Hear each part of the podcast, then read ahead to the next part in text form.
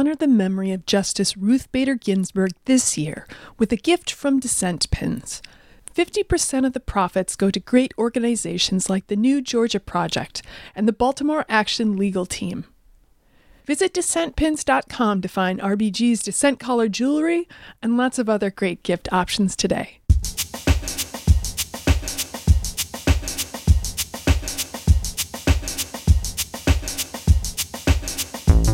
Welcome to the Harper's Podcast. My name is Violet Lucca, and I'm the web editor. For even the most experienced writer, the act of writing and then revising over and over and over again can be onerous, painful work. Worse, all of that effort can be for naught.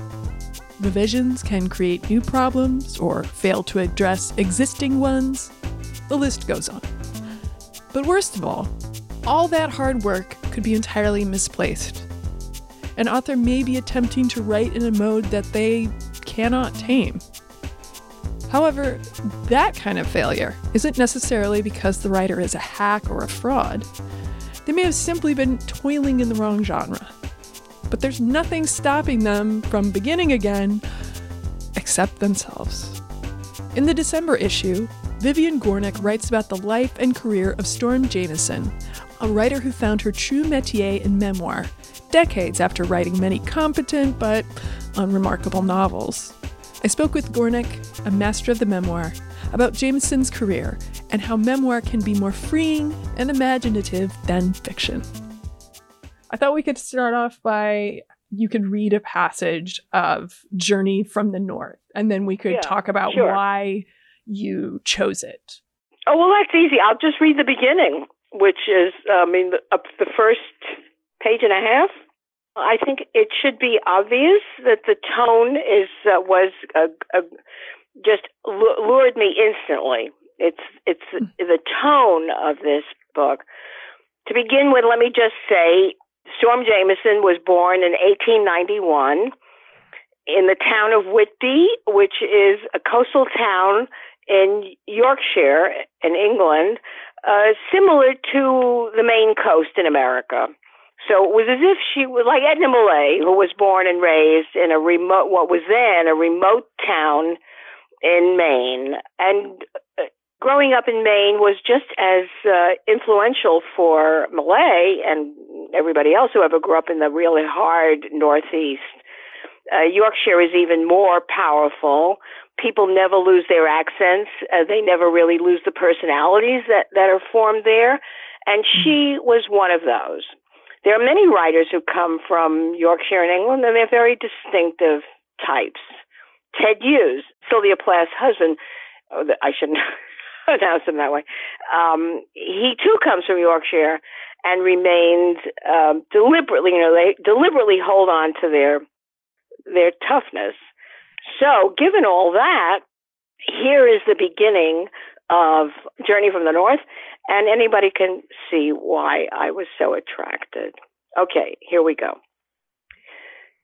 There are people, there are even writers whose lives were worth recording because they were passed in strange or exciting ways, or involved famous persons, or could be written as the story of a great mind in search of its beliefs. I have a good, but not a great mind. My chances of meeting great men have been few, and I have not sought them. The men and women who have come nearest slaking my curiosity about human nature have been obscure, as well as alive with humors. The humors of the great are usually too well groomed. What is a record of my life worth? The life of a writer treated with justice in circles where camaraderie was the merciful rule. Perhaps little, except that as a life it spans three distinct ages the middle class heyday before 1914, the years between the wars, and the present, which is the 1960s. Three ages so disparate that to a person who knows only the third, the 60s, the others are unimaginable. Possibly I lack the coolness to give a dependable account of them to the ignorant. I can try. That arrogant, half sarcastic phrase, it can be tried, is one I heard so often in my North Riding childhood that it has become an instinct. I seldom know when I'm being led astray by it. It was a servant saying, but a northern servant. The span of my life is even longer than it seems, since its roots are twisted round hundreds of lives passed in the same place. Only a life starting from centuries of familiarity with the same few fields and streets is better than fragmentary, by which she means her own family has been uh, in Whitby for generations. Mm. If there is any tenacity in me, any constancy, if there is an I under all the dissimilar eyes seen by those who know or knew me as daughter, as young woman, undisciplined, confident, absurd, as wife, as friend, the debt is owed to obscure men and women born and dying in the same isolated place during hundreds of years. All I could do to destroy the pattern, I have done.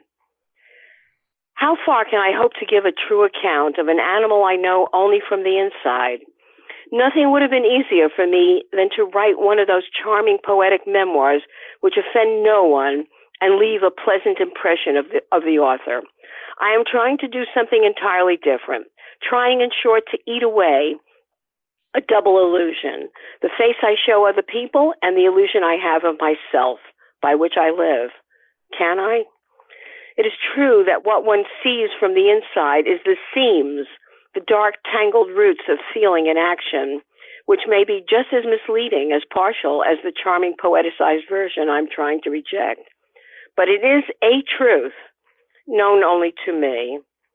The real story of a life would consist in a recital of the experiences, few or many, in which the whole self was engaged the greater part of such a book would be very dull, since as often as not, our whole self turns its back contemptuously on the so called great moments and emotions and engages itself in trivialities.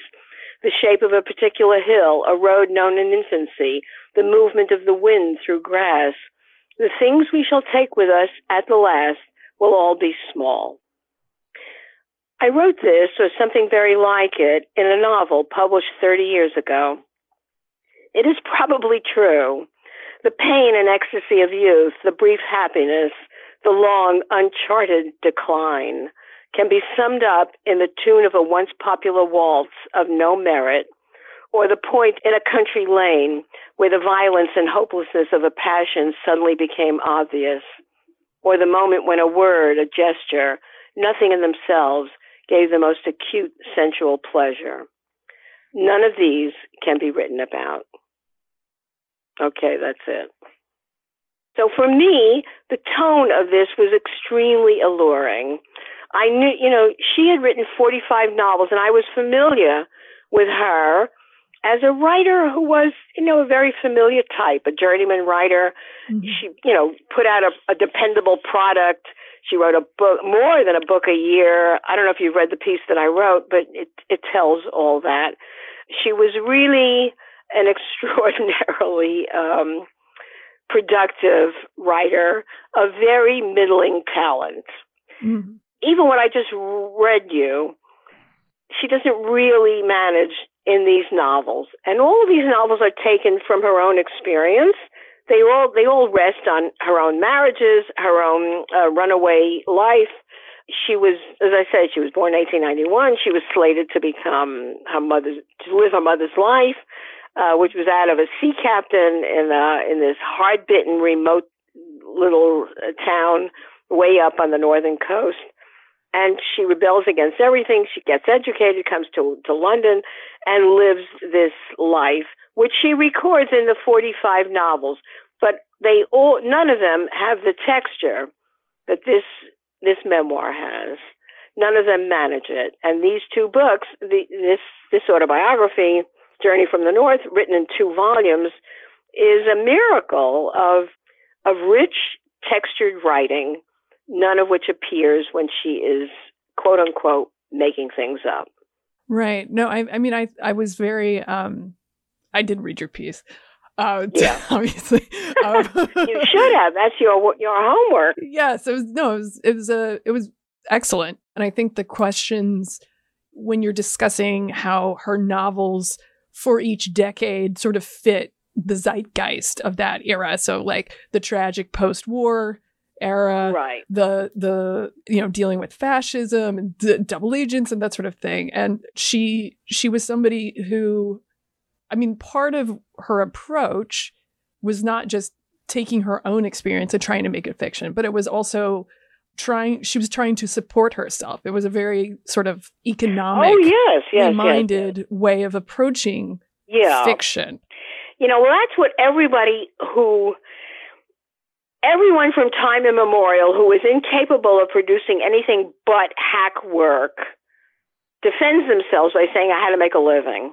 Right. so that is nonsense. She did what she could do. And what she could do turned out to be that hack work. What was remarkable about her was that she was driven to work as continuously as she, she did. Regardless of what she said and how frantically involved deep within herself she was with the family, with everything she came from, it was like a penalty. And working at these books were her release. Mm-hmm. They released her from what, you know, Today she would have been in psychoanalysis for 20 years, you know. yeah, I'm really, that's what she would have done. She would have been in psychoanalysis for 20 years. Then she suffered, and so she sat down and wrote two books a year. I mean, you know, as, as everyone who knew her kept telling her, you're writing too much. However, when she was 78 years old, she sat down to, uh, and, and, and she, she defended, as I say, and as she says, she defended herself by saying, "Listen, I had to put food on the table. I had to pay the rent. I had mm. to do this that." But that is nonsense. Nobody ever writes down, and nobody ever writes um, less than they can. I don't believe that. I've never believed it. Nobody sets out to be a potboiler uh, writer, and if they do, they're lying to themselves you know the history of journal of ta- especially tabloid journalists is unbelievable. People who spent years writing for tabloids would tell themselves, "Ah, if I could only make a living, I would be writing better books, better things." And of course, they can't. They don't. They, they never did. And uh, and sh- that's why she's amazing for what she did at the age of seventy eight. Absolutely. It was surprising to look back at an interview you did with the Paris Review in 2014 and see that when the interviewer, uh, Elaine Blair, asked about your parents' reading habits, you told her in very similar words the same anecdote that begins this essay about giving your mother a copy of Journey from the North. Oh, yeah? Yeah. oh, I'm no kidding. Did I say that? well, no, I mean, it's, it, but I mean, in what context? What did I? Why did I tell that to Elaine? Well, she asked you about your parents' reading habits. Oh, oh, oh, so. And you immediately went there. To that? To that. So. No kidding. I don't remember. And her statement that she would be so lonely, after, right. your mother's statement that she would be so lonely after she yeah. finished it. So, why do you think Jameson's work came up so quickly in response to that question? Uh, well, because it was so striking in my history uh, with my mother and reading. I never forgot that. obviously, I never forgot that incident because she so rarely provided me. She was, as I say, she was a passionate reader, but she was an ignorant reader and she didn't know what to do with it. And uh, here, in this one instance that was so striking, it, that was never repeated. There was never another instance in which she said such vivid and um, poignant things about reading.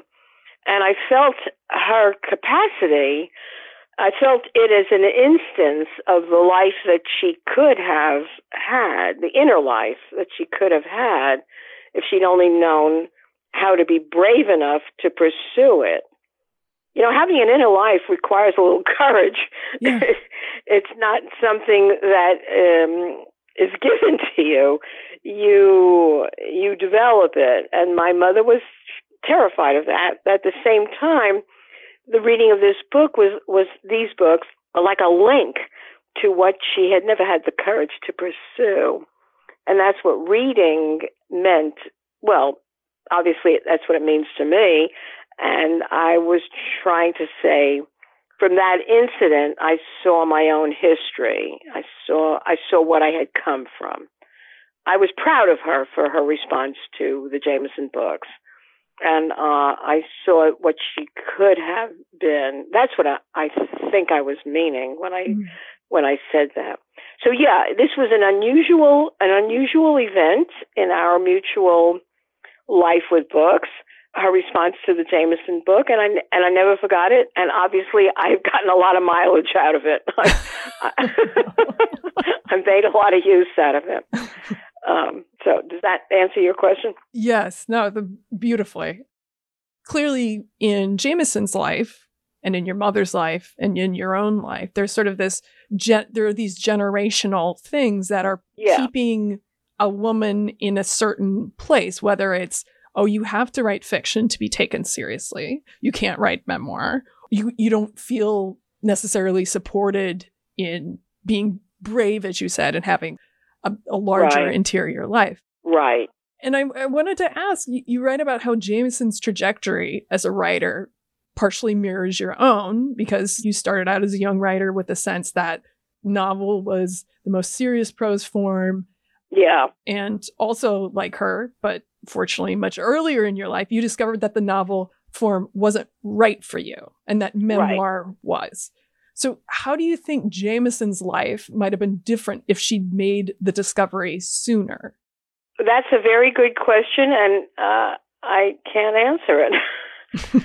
uh, I mean, I've thought about that too. I mean, obviously, I've, I've thought about that a lot. And I wanted to actually say that in the piece. I don't think I did, but but I do in a way. But it's it's a false question. I don't know. There's no way. There's no way for me to understand that. You know, the memoir is not a genre that has been respected. Right. And and it's a genre that many people who have felt at home in have insisted on its limitations by saying it can't do what a, what a novel can do. Namely, it can never move the reader the way a novel can. Well, in modern times, that is being challenged a lot. There are a lot of people like me who use nonfiction, this kind of personal narrative, to exercise what we think are our storytelling abilities. And we look upon it as always telling a story whenever we sit down to write anything that's nonfiction.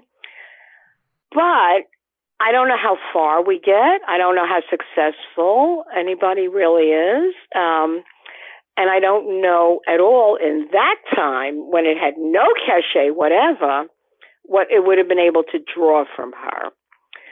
I feel that she wrote this book in desperation because, you know, as I made clear in the piece, by then she was really very insecure. She thought what she'd done was worthless. And she was hungry to leave something worthwhile.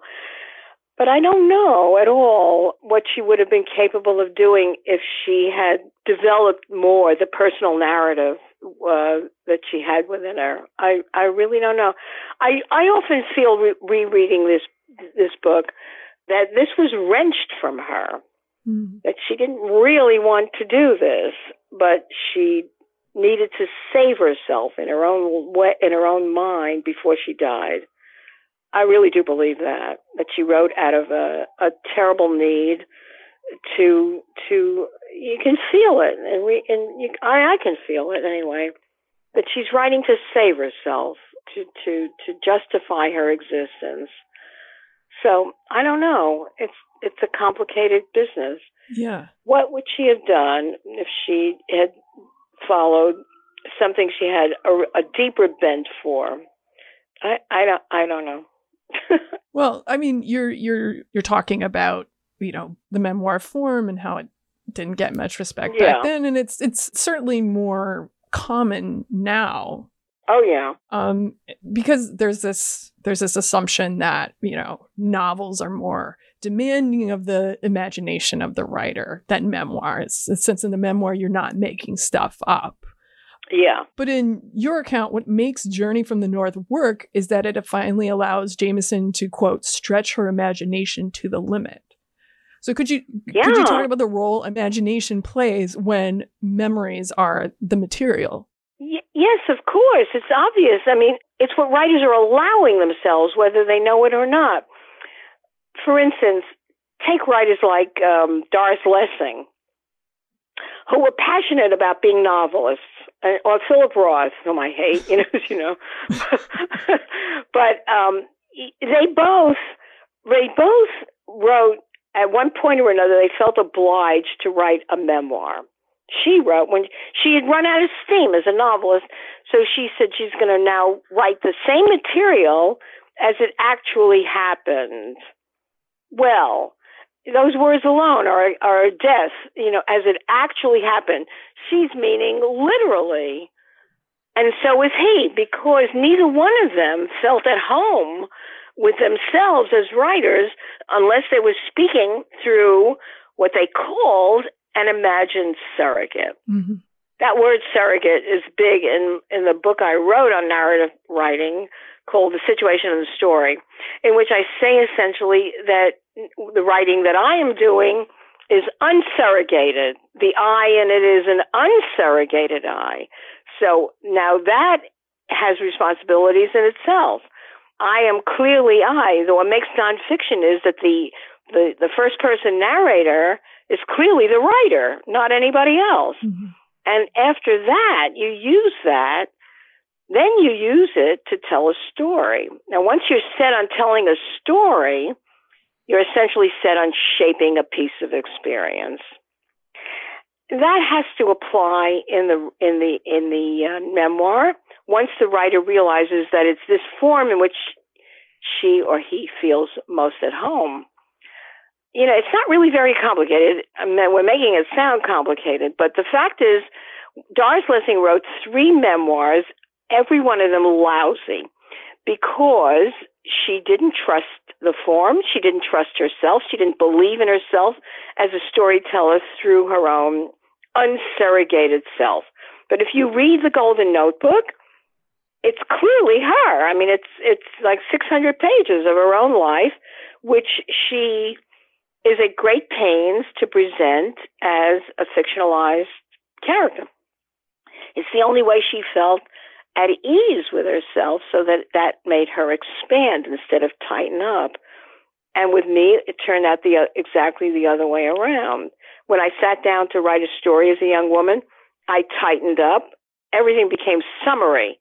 You know, I couldn't I couldn't let myself go. I couldn't expand. I couldn't I couldn't make my thoughts um, occupy the page. It's a mystery of it's only a mystery if you look at it that way, but it's it's the mystery of temperament, of, of one's particular uh, talents, of one's way of seeing things.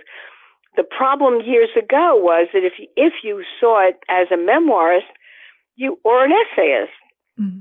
You were screwed because it was a form that was not respected.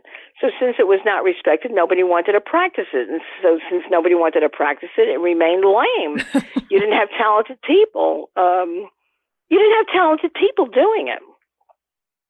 It's very simple, right?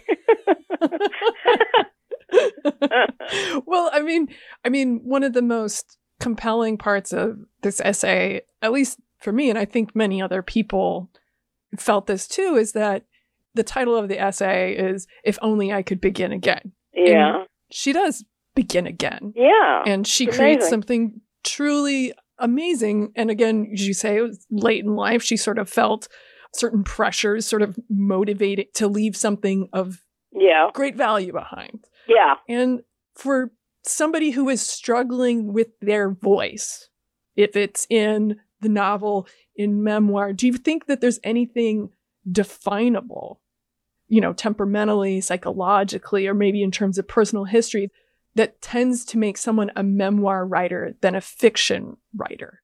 Is there something about a person that inherently makes them better in memoir than fiction? Yes, it's there in all the in all the um, examples I give. the men: Edmund Gosse, James Baldwin. In England, Patrick Leigh Fermor. Uh, yeah, I mean there are many, many people who make their mark through nonfiction, and there's no explaining it. Why they can do? I mean, James Baldwin is an absolutely secondary fiction writer, no matter what people his defenders say. I mean, you know, I adore him. He's deeply important. But he's absolutely important as an essayist. Joan Didion, she will go down in history in American letters as an essayist, not as a not as a, a novelist. I would, you know, bet anything on that. Um, those novels don't t- stand the test of time at all, but the essays do. She's a great essayist. Who can explain this? I mean, and indeed, why does it need explaining? It should be something that you just see and you accept. Look at all the people who write poems who can't write an essay, who can't write. And I believe that full, really fully. I've never seen a writer who can write equally well in any in all. Almost every writer wants to write in every form, poems, essays. I know so many writers who, and they whatever the work is that's excellent, it can only be achieved in one in one genre. I'm writing an essay now on the writer Alfred Hayes. Mm-hmm. Have you heard of him? You know who he is. Yes. Actually, it's in that. There's a piece on him in the same issue of Harper's. That's right. Yes. Yeah, Alfred Hayes. So Hayes was Hayes did everything. Hayes was a poet. Hayes was a screenwriter. Hayes was a, a newspaper reporter, and Hayes was a novelist. The only work he did that went deep and that has lasting quality are three of the novels that he wrote. Nothing of any of the rest of it. Not the screenwriting. Well, not the what, poet. what about what about uh, bicycle thieves? Bicycle he didn't write bicycle thieves. He just contributed, he contributed. to it. he gave, some notes. bicycle thieves. He just started his apprenticeship there. Right. Yeah. bicycle thieves. I well, I have to. I felt the need to stand up for bicycle thieves. For, for Hayes? Oh, I adore Hayes. I'm writing the most, the most celebratory piece imaginable on Hayes but it's only those novels. It's these three novels that are so unbelievably different in quality and uh, everything from everything else he wrote. And you see, it was only in this. Now, Hollywood gave him his metaphors. Hollywood gave him, you know, noir gave him his his his life, mm-hmm. but it was just what he was able he was able to do with what was given to him. That's the miracle. But I mean, it's such an example of how a writer finds the right métier uh, or the right genre and really can't can't duplicate it. You could never he, he could never write a screenplay that was the equivalent. Was which is really interesting, which is how he spent his life, you know, as a hack writer. But look at all those fantastic noirs that were written while he was in Hollywood. Right. You know, The Postman Always Rings Twice, The Maltese Falcon, Double Indemnity those are great noirs, and he was not responsible for any of those. Right. That's all. well, just, you, yeah. No, go ahead. Go ahead. No, no, it's all right. I can talk by the yard. well, that's very suited to this medium, so don't be don't be afraid. um, you know, you you mentioned um, Hayes. Yeah. And your most recent book is Unfinished Business: Notes of yeah. a Chronic Rereader, and you discuss the pleasure and the importance of rereading. Did you ever consider writing about Jameson in Unfinished Business, or was there any connection between writing that book and your decision to reread her and write this uh, this essay? Um, no. okay. I, I didn't consider her. She she she doesn't mean to me. Uh, n- no, actually, I shouldn't say. It's it's not that she couldn't have gone into that book. It's just I didn't. I've not had that particular experience with her where I felt the a real change in my reading of her. Mm. You know what I mean? Yeah. Those books were just chosen because they were the most distinct experience for me. That's all. But no, no that's a, it's a good question. Um, no, I, I, I didn't. I, I didn't feel that way about Storm Jameson. No.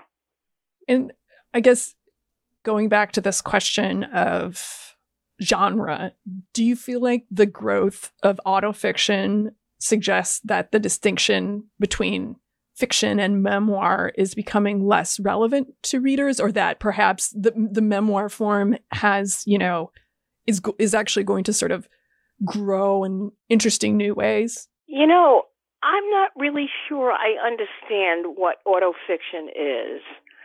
I, I, what is the distinction between autofiction and straightforward memoir?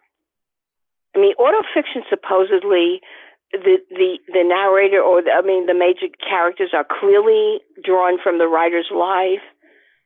I, I I think it's it's it's an unnecessary development. This calling things autofiction. When I read the Topeka report or school school, I saw it as a novel. I knew that much of the uh, uh, the details surrounding these characters was drawn from his life. I knew who his parents were, and I knew uh, that all of these things were actual references. However, you could feel, and I don't know how to defend this, but you could feel that the writer's agenda was that of a novelist, not a memoirist. Hmm the memoirist is looking to understand themselves.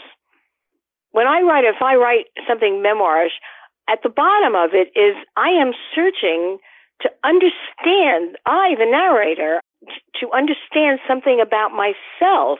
It's self discovery that's at the heart of the memoir.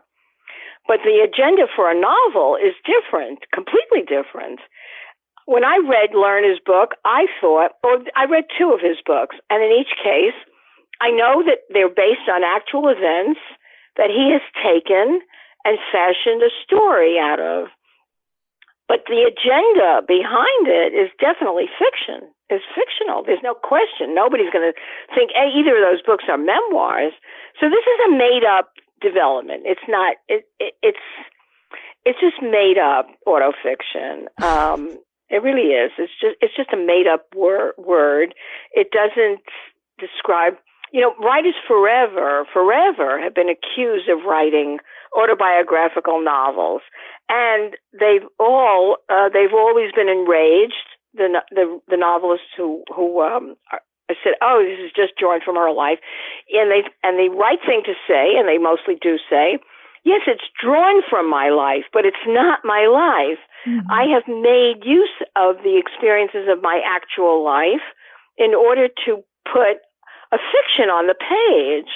The agenda clearly is so different immediately. You, I mean, if you, and, and I can't defend this the way James Wood would. I don't have that critical faculty. I don't know how to say it the way he would say it if he wanted to say this. He, he has an apparatus at his fingertips, a critical apparatus I don't have but but I know he would know how to defend such a uh, position.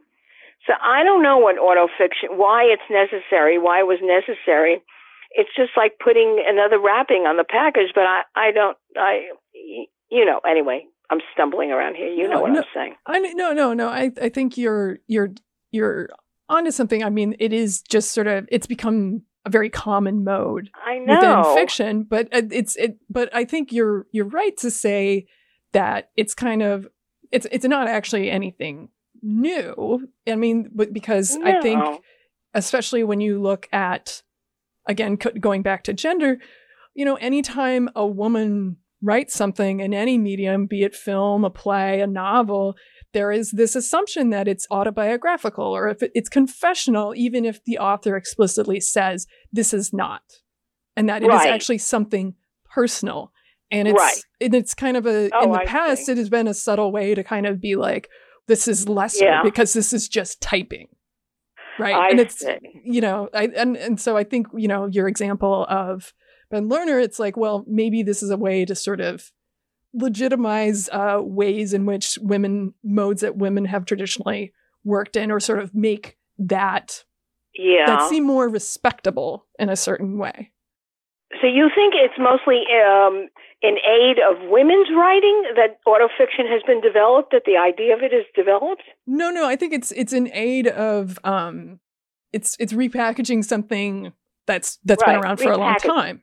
Yeah, and right. and that you know the the formerly disreputable tendency to, to assume something is autobiographical or confessional that's that's um right. that's going away now because more people yeah. are getting in on it now right right but i i um Yeah, well, you, you just about said it. Um, anyway, it it is it isn't something I have anything really to contribute to. Okay. My my final question is, what are you reading now or rereading? Oh, at the moment, well, I've been rereading re- re- repeatedly Alfred Hayes' novels since Yes. I'm writing about him. But what am I reading now? I never know how to answer that question. I'm I'm reading mostly in order to um, entertain myself. You know, in other words, I'm not reading with any demand in my head. I'm reading because of the pandemic and because I'm home so much, and um, you know that kind of thing. Oh, I'm about to read a a, a book by Rachel Cusk Hmm. called Aftermath: The Story of Her Divorce. I have only read I've read two of those three books of hers, and this is, I think, supposedly clearly not nonfiction. I want to see what she does here that would be different from the sound because here's a good example, by the way, of the confusions. Those books of hers, they read like memoirs to me Hmm. but I'm really impressed with the persona that she has made out of herself. You know what I mean? In Mhm. other words, th- that's autofiction, right? What she does, they call it autofiction. Now, those books she calls novels. This one she does not call a novel. I'm going to read this with the with the aim of seeing the the differences in uh, effect of these three books. Now I'm also reading a very peculiar book that was given to me. It's a book that was written about 30 years ago called The World as I Found It. It's called a novel, Hmm. and it's written by a man named Bruce Duffy, whom I did ne- never heard of. And this is an imagining of the relationship between Bertrand Russell and Ludwig Wittgenstein. Hmm. Right. And it's very intelligent and it's very well written and it very pecu- and it's very peculiar in its in its writing uh, arrangement. And the truth of the matter is, I'm three quarters of the way through, and I don't know what I think of it. it's a strange book. So when I say strange, I mean it gives me I don't know how good it is or I don't know why why it has fallen uh, into oblivion, which it obviously has.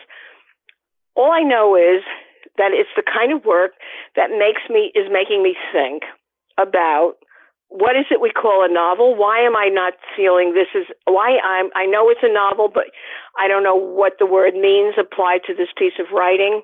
Uh, I don't know where this thing is going. I don't know if it has to go somewhere. So, in other words, I'm not caught up in the book.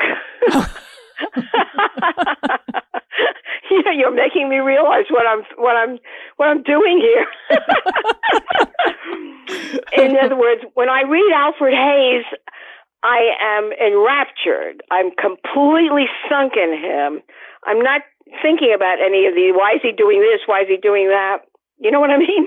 Yeah. Yeah. This book is is is I'm enjoying it, but it has definitely not it has not given me the pleasure of losing myself Wow. in the book. At the same time, I walk around. I go. I do go to a gym. My gym allows me to walk around a track for two miles every day, Hmm. which I need to do, and I listen to books on it. You know, Mhm. I listen to audio. I I have a, this little telephone, and I listen to to books. And what do I mostly listen to? Anthony Trollope. I don't want to think when I'm walking around the drag. I don't want to think, and I don't want to. Um, I just want the pleasure of those words, of those. He goes down like ice cream. So, there you have my whole life reading. well, no, that's that's uh that's wonderful, and I'm and I'm glad that you can like. I'm glad that anybody can still sort of have freedom of movement during these times, or oh God. or at least and, and the ability to enjoy even small things. So yes. that's yes. that's nice yes. to hear. That's nice to hear. Um, well, thank you so much. Uh, this has been really wonderful to talk with you. Oh, good. You've been listening to the Harper's Magazine podcast, produced by Violet Lucca and Andrew Blevins. The music is Cut and Shoot by Febrifuge. Harper's Magazine is the oldest general interest monthly in America, exploring the issues that drive our national conversation through long form narrative journalism and essays. To get 12 issues for $21.97, visit harpers.org/save.